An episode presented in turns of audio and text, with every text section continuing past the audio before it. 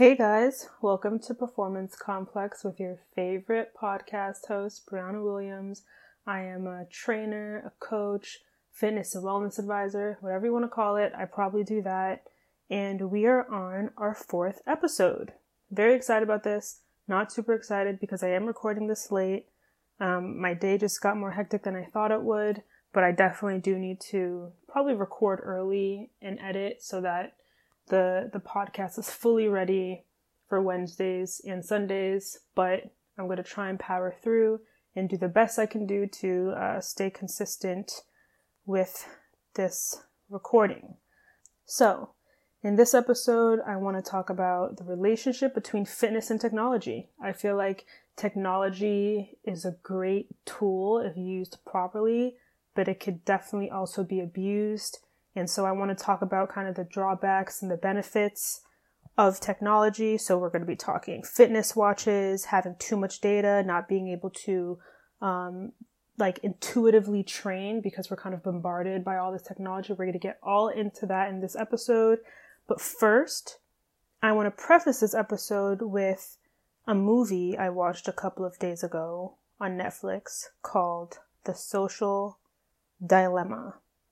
Um, I hadn't watched Netflix in a while, and so I was like, you know what, let me see what's kind of in the top 10. Let me see if anything new has come out.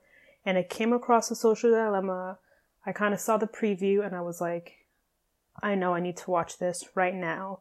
Because immediately in the preview, I already saw some of my own thoughts reflected in what they were talking about. So I watched it, and wow. Great great film. I think everyone who is on social media, even everyone with a smartphone, definitely needs to watch this film.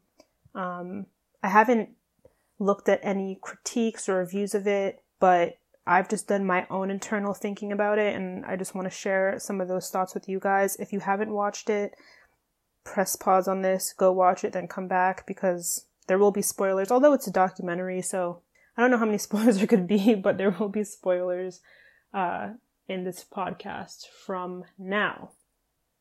Okay? So everyone leave if you have not watched it. If you have watched it, stay. If you don't think you're going to watch it, stay. I am a millennial. I'm right at the end of the millennial generation. I was born in 1996. Um, so I'm, I'm teetering right there, and depending who you ask, I may not even be a millennial, but I'm going to navigate as if I am one.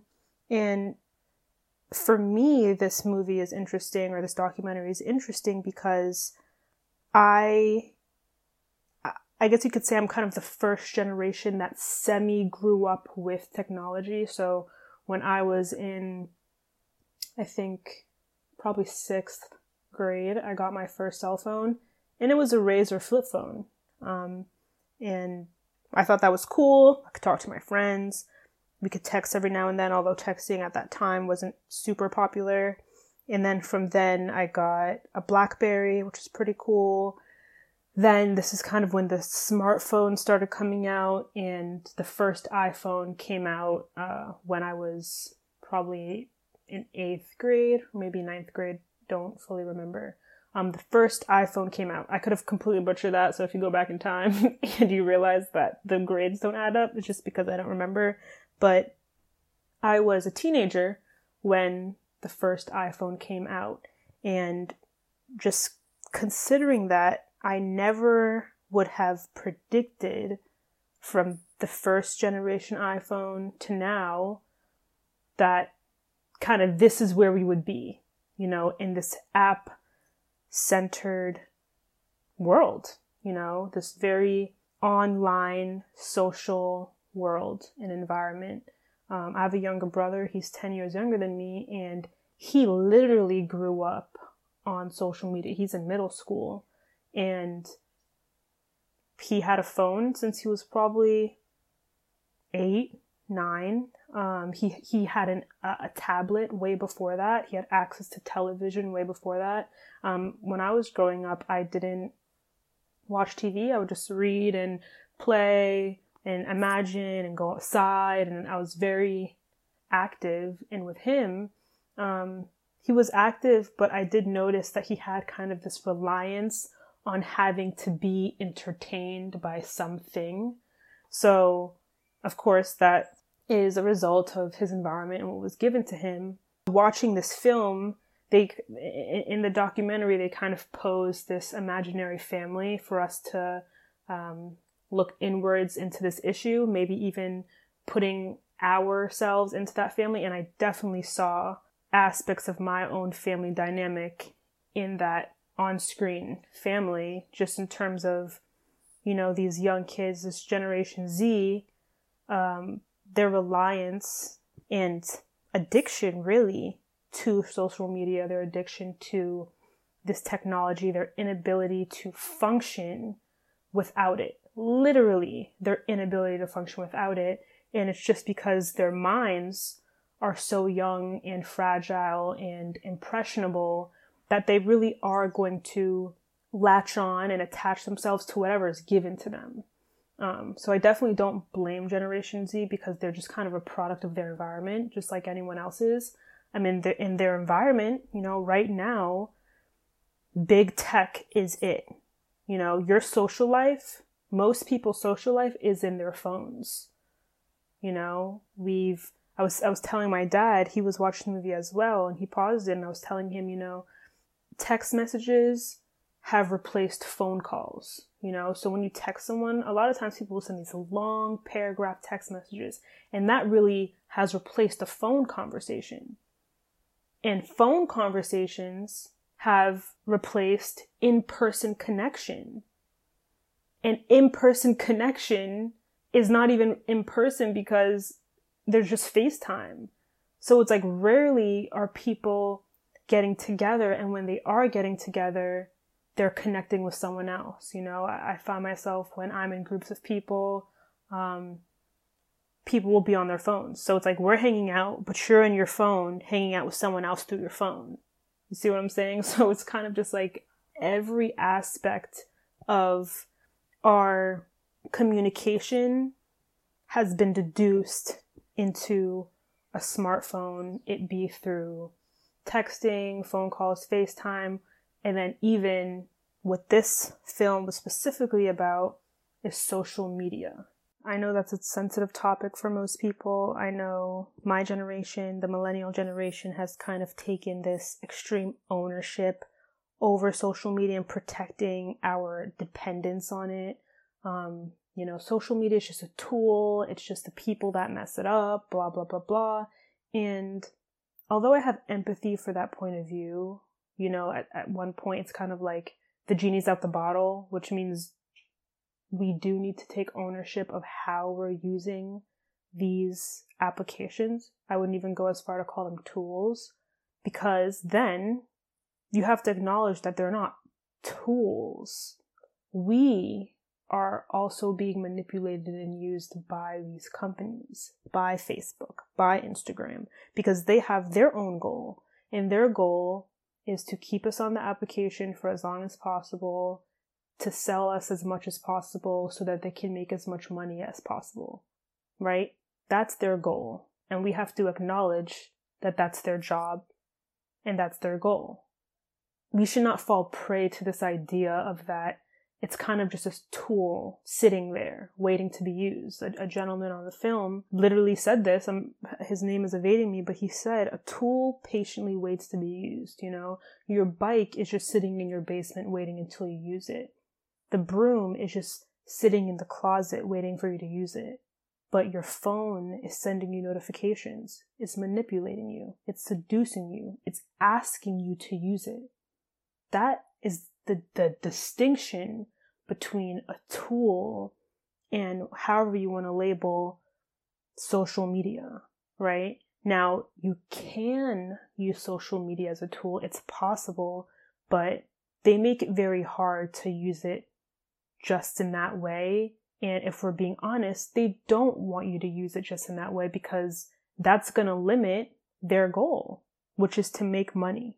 And how these free applications make money is through ads.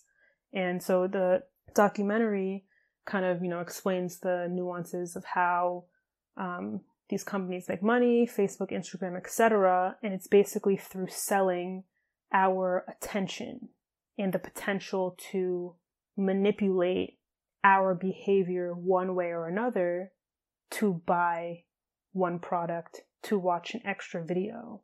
And this is what's most valuable to advertisers. So we aren't using a product, but we are the product. Okay? And if we are the product, we can't be using a tool. it's almost like we are the tool. So I found this movie super interesting. I want to continue having conversations about it. And in watching it afterwards, I thought about fitness because I wear a Fitbit. You know, a lot of people wear Apple Watches or you have these health applications on their phone. I know the company Whoop is becoming super popular, um, which I think is interesting because Whoop is different in the sense that it doesn't have a, a, a, screen on the actual, I guess you could call it band. There's no screen on the band so that it, it's, it separates itself from Apple Watch, Fitbit, and etc. And I kind of just thought about the role technology plays in terms of fitness. And I think it plays many different roles, some positive, some negative. Um, at the end of the day, it does kind of depend really how you're using these technologies. So the, the first thing that immediately came to mind is just the internet. You know, just the internet as technology, just the World Wide Web, Google, Bing, uh, whatever, Safari, whatever you use.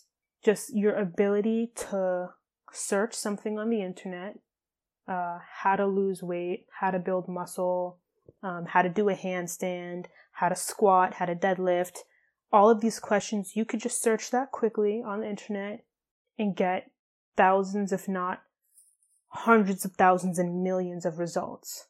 An answer to that one question. Now, is that a good thing or is that a bad thing? And this is where things get complicated because obviously the answer is both. That's a good thing because you kind of have this endless access to knowledge, to information, right? And it's a bad thing because you have this endless access to knowledge and information. You know, if there's millions of answers, that means that you have to sift through that to find the truth or what's most accurate or even what works for you. Right? And with all of this information, it means that there's a lot of misinformation. There's a lot of lies out there. So the com- the where things get complicated is trying to differentiate or figuring out how to differentiate between the truth and the lies. How do you know? Right? I'll give an example. Right now, I think a hot topic is flexibility and mobility.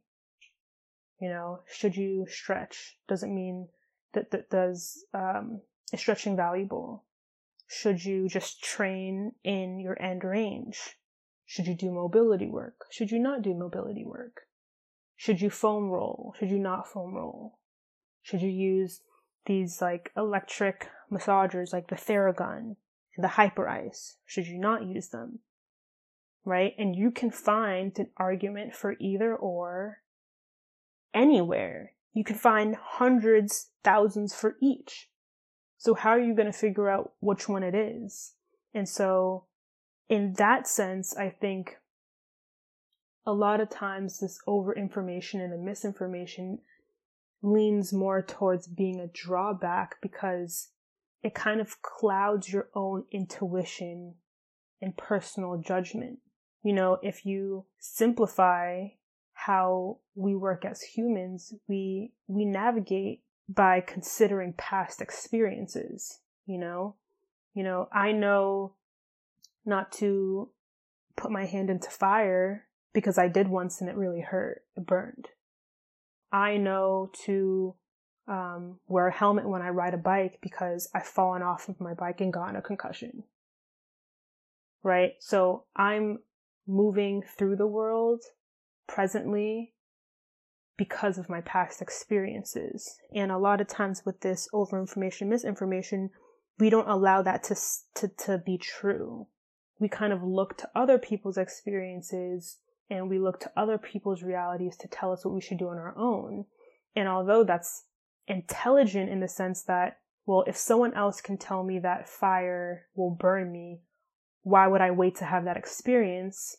It could also be a detriment because you don't actually allow yourself to learn on your own. And sometimes that could be the most valuable thing is to simply go through the motions yourself.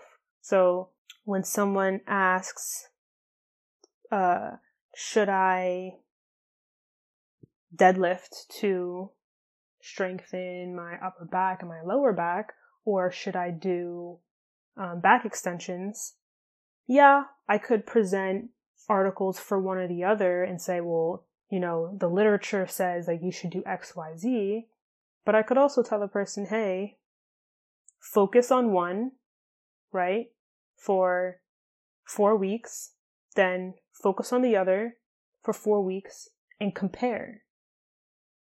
I could also tell them to do both, right? So a lot of times just allowing people to use their own intuition and to go through the motions themselves is what is the most valuable thing and the most beneficial thing. And so just being able to quickly Google something or search something on the internet, it kind of stops. It stops that natural, intuitive experiencing of life, of training, whatever it is, right? And how do you decide? How do you decide what you should look up and how do you decide what you should experience? And in that sense, in terms of the internet, just like the vastness of the internet, I think is a benefit and it, it it's also a drawback. Um, and I think that one is harder to tame because I do my own research. Research is super valuable. Um, but I do find most of the time it gets to a point where I straight out just need to be like, I'm going to try this for myself and I'm going to see. And I'm going to do my own testing and experimenting. And if we're honest, the most um, innovative and the most probably even respected trainers to an extent or coaches are those who have allowed themselves to be innovative. And how do you be innovative? You try things. Okay. Innovation doesn't come from just sitting behind a computer and searching something. It might be inspired by that, but the innovation actually comes down to you going out there and trying new things. And so that's why I encourage people to be intuitive in terms of what they do for their bodies because you will learn so much more about yourself through experience and through doing than you'll ever learn from just sitting somewhere and reading. You know, no one ever got good at shooting a basketball by reading about it. No one ever got good at, at, at sprinting by, by reading about it. They got good at it by doing. And I feel like the same thing applies to simply working out. The same thing applies to pretty much everything. You're going to get good through the action, not through the studying, right? Although the studying is an important first step. Um, so the the other aspect of technology in terms of fitness is the obvious one, which I mentioned earlier, and it's these fitness watches, which I think have probably become popular or more popular in the past five years. Um, Fitbit has been along has been um, around for way longer than that, and I, when Fitbit first came out, it was used primarily for runs, just like long runs, tracking your distance, um, your steps, whatnot. And more recently, fitness watches are tracking your calories and your your sleep and your your heart rate and your blood oxidation, like all of these different things just from a watch, which is amazing because you're getting all of this data about your body. All of these data you're getting about your body. And why wouldn't you want to know more? To a certain extent, it's kind of like the more data, the better, because you're you're simply informed. You know, if there's something invariable about your heart rate or if you realize that you haven't actually gotten that much sleep for the past 2 weeks or you you've been getting under 2000 steps every like you can use that information to understand your training, even understand maybe the implications of your mental health or just how your envir- your your environment is affecting you and you know so on. So the data can be very valuable but the same way the vastness of the internet can take away that intuitive your intuitive nature i believe so can these watches right? And in my experience in terms of the the fitbit is I have a Fitbit, so I'm going to speak about Fitbit specifically. I've never had a Apple Watch, I've never had a Whoop, which I want to talk about specifically in comparison to these other two, um, and why I think why I want to actually try it out, and why I think others might want to try it out. Um, but in terms of the Fitbit, during COVID, um, when COVID first started, I was wearing it, and I got a good idea of kind of what my baseline activity was on average, I would hit 15 to 17,000 steps a day just from my working and my regular um, activity. It wasn't something I had to like really try hard for.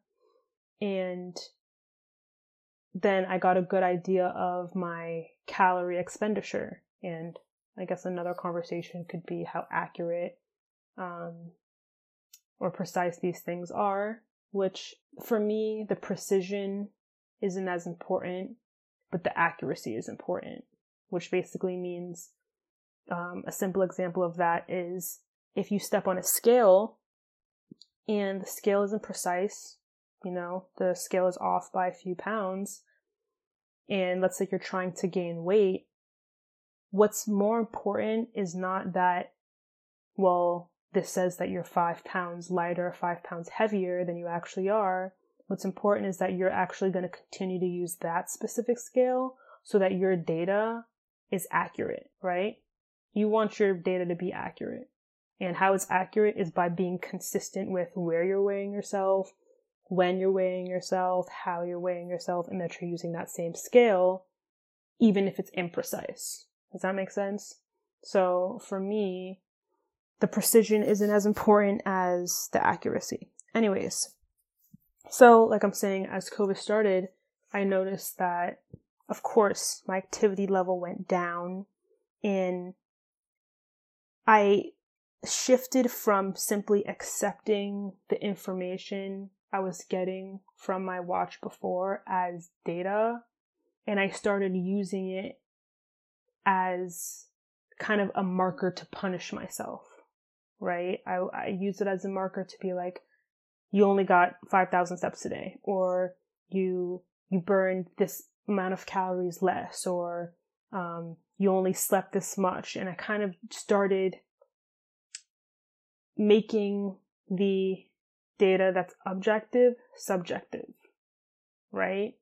And in that sense, it just became a huge burden, I believe, to my mental health. So for months, I think from April or May, I literally took off the watch and I didn't wear it because I realized that I was allowing.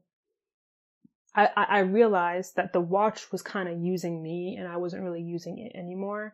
And so I kind of just, I, well, I didn't kind of, I completely removed it from, from my life. Just put it into my drawer and I left it alone.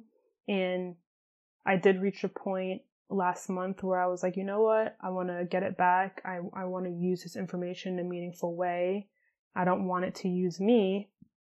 And since I've gotten it back, I haven't used it in sort of that unhealthy capacity.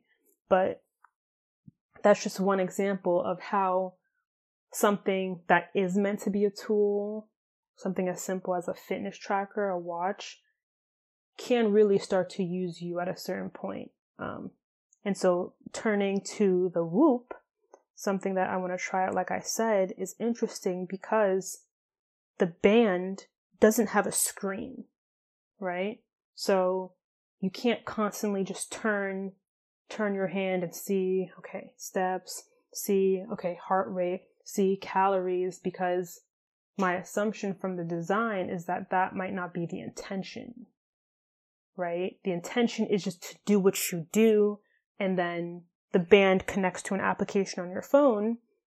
And then at the end of the day, you check your phone and you kind of see where you're, you're at, and you really do use this information as it's meant to be used as data, right? Um, it tracks your sleep variability. Um, it tracks your uh, your stress, or I think they call it strain. I think that's the kind of the most popular selling point slash feature. And then, of course, it tracks, I believe, your steps and your heart rate and maybe even your calorie expenditure as well. But the lack of screen prevents it from you know, like I mentioned earlier, it prevents it from it manipulating you, calling out at you, nagging at you.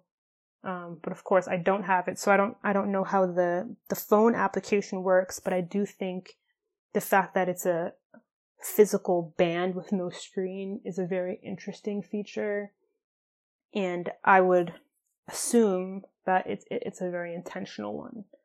Um, so I definitely wanna I definitely want to try try out the Whoop, and maybe maybe I'll even get it and do a little review on it in comparison to the Fitbit.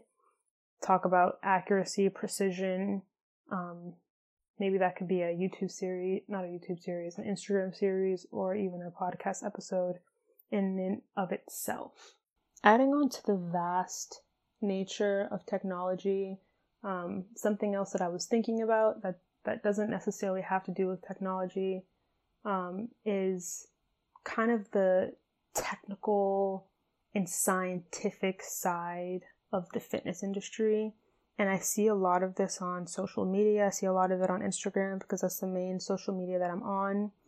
And, you know, you'll have these people posting who are doctors, who are physical therapists, who have all these certifications, and they kind of use that as um, a pillar to stand on to validate what they're saying, right? And they get really technical with their movements and angles. And while I appreciate the science, you know, I also want to push back on it because our bodies were made to move. It's as simple as that.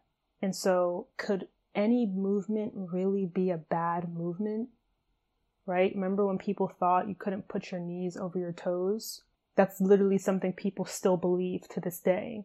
And we know that there's nothing wrong with squatting, moving knees over toes. Because guess what? Try to go down the stairs without getting your knees over your toes. Just try. You can't do it. Can't do it. So sometimes getting stuck in the science and waiting for the science to catch up is not the way to go because it could take one to two decades for the science to catch up. And in our lifetime, we don't we don't have time to wait for the science to catch up to us. That's why, like I said, the kind of baseline of this episode is just being intuitive with your movements. Being intuitive with it. Being intuitive with your training. Being intuitive with it means training your entire body for all movements, right? Not limiting yourself to just, you know, doing one type of training, one modality, using kettlebells, using dumbbells, using barbells, using just body weight. Because we move in many different ways and our bodies are so much more complex than we give them credit for. And I've even noticed this in my own training in my own body, the own imbalances I've probably enhanced and maybe even created by the style of training I was doing even before COVID, right? I see it in my body now and how I move. And so, something I wish I could tell myself was to forget the literature for a second, right? It could be very valuable biomechanics is very valuable. Understanding how the body works and how it moves, that is super important.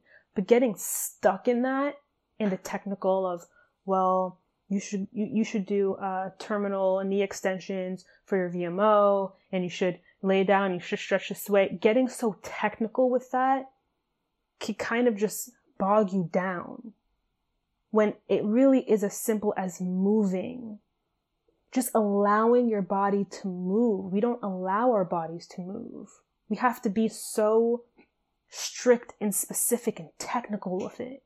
We'll squat in this way and shoulder press in that way and bicep curl in this way and lunge in this way. If we simply just allowed our bodies to move and we allowed our bodies to sweat and struggle and we pushed ourselves and challenged ourselves, I think we all would be so much better for it. You know, I did a workout with someone yesterday. They were kind of teaching me about um, the core, and I just realized how misunderstood the core is, right? We all think of abs and, you know, how your core looks, but really how your core functions is is where all movement comes from. Your core is where all movement stems from.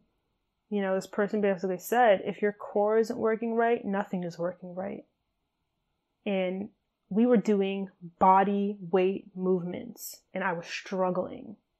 If I allowed myself to get stuck in the reading and in the science, I w- I wouldn't have allowed myself to do like I did yesterday and to feel. Right?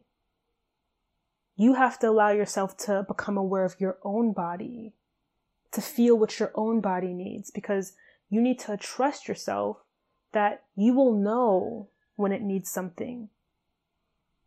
You will know when you have an imbalance if you just allow yourself to feel it. You allow yourself to know.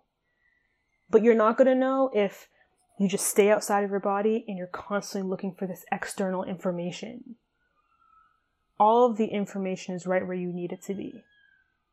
It's right in you.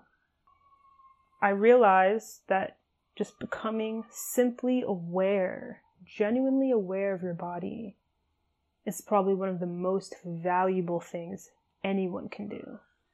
And so I urge people, just kind of rant, but I urge people not to get stuck in the science, right? Not to get stuck in the technicality and just allow the simplicity and your own intuition to lead you through your training and through your daily movement. Allow your inner awareness and knowing to tell you what you need. Trust it. Trust yourself. Trust your body. All right. So I'm going to end this episode here. I promise the next episode will drop on Sunday. Thank you for joining and tuning into Performance Complex. Have a good one.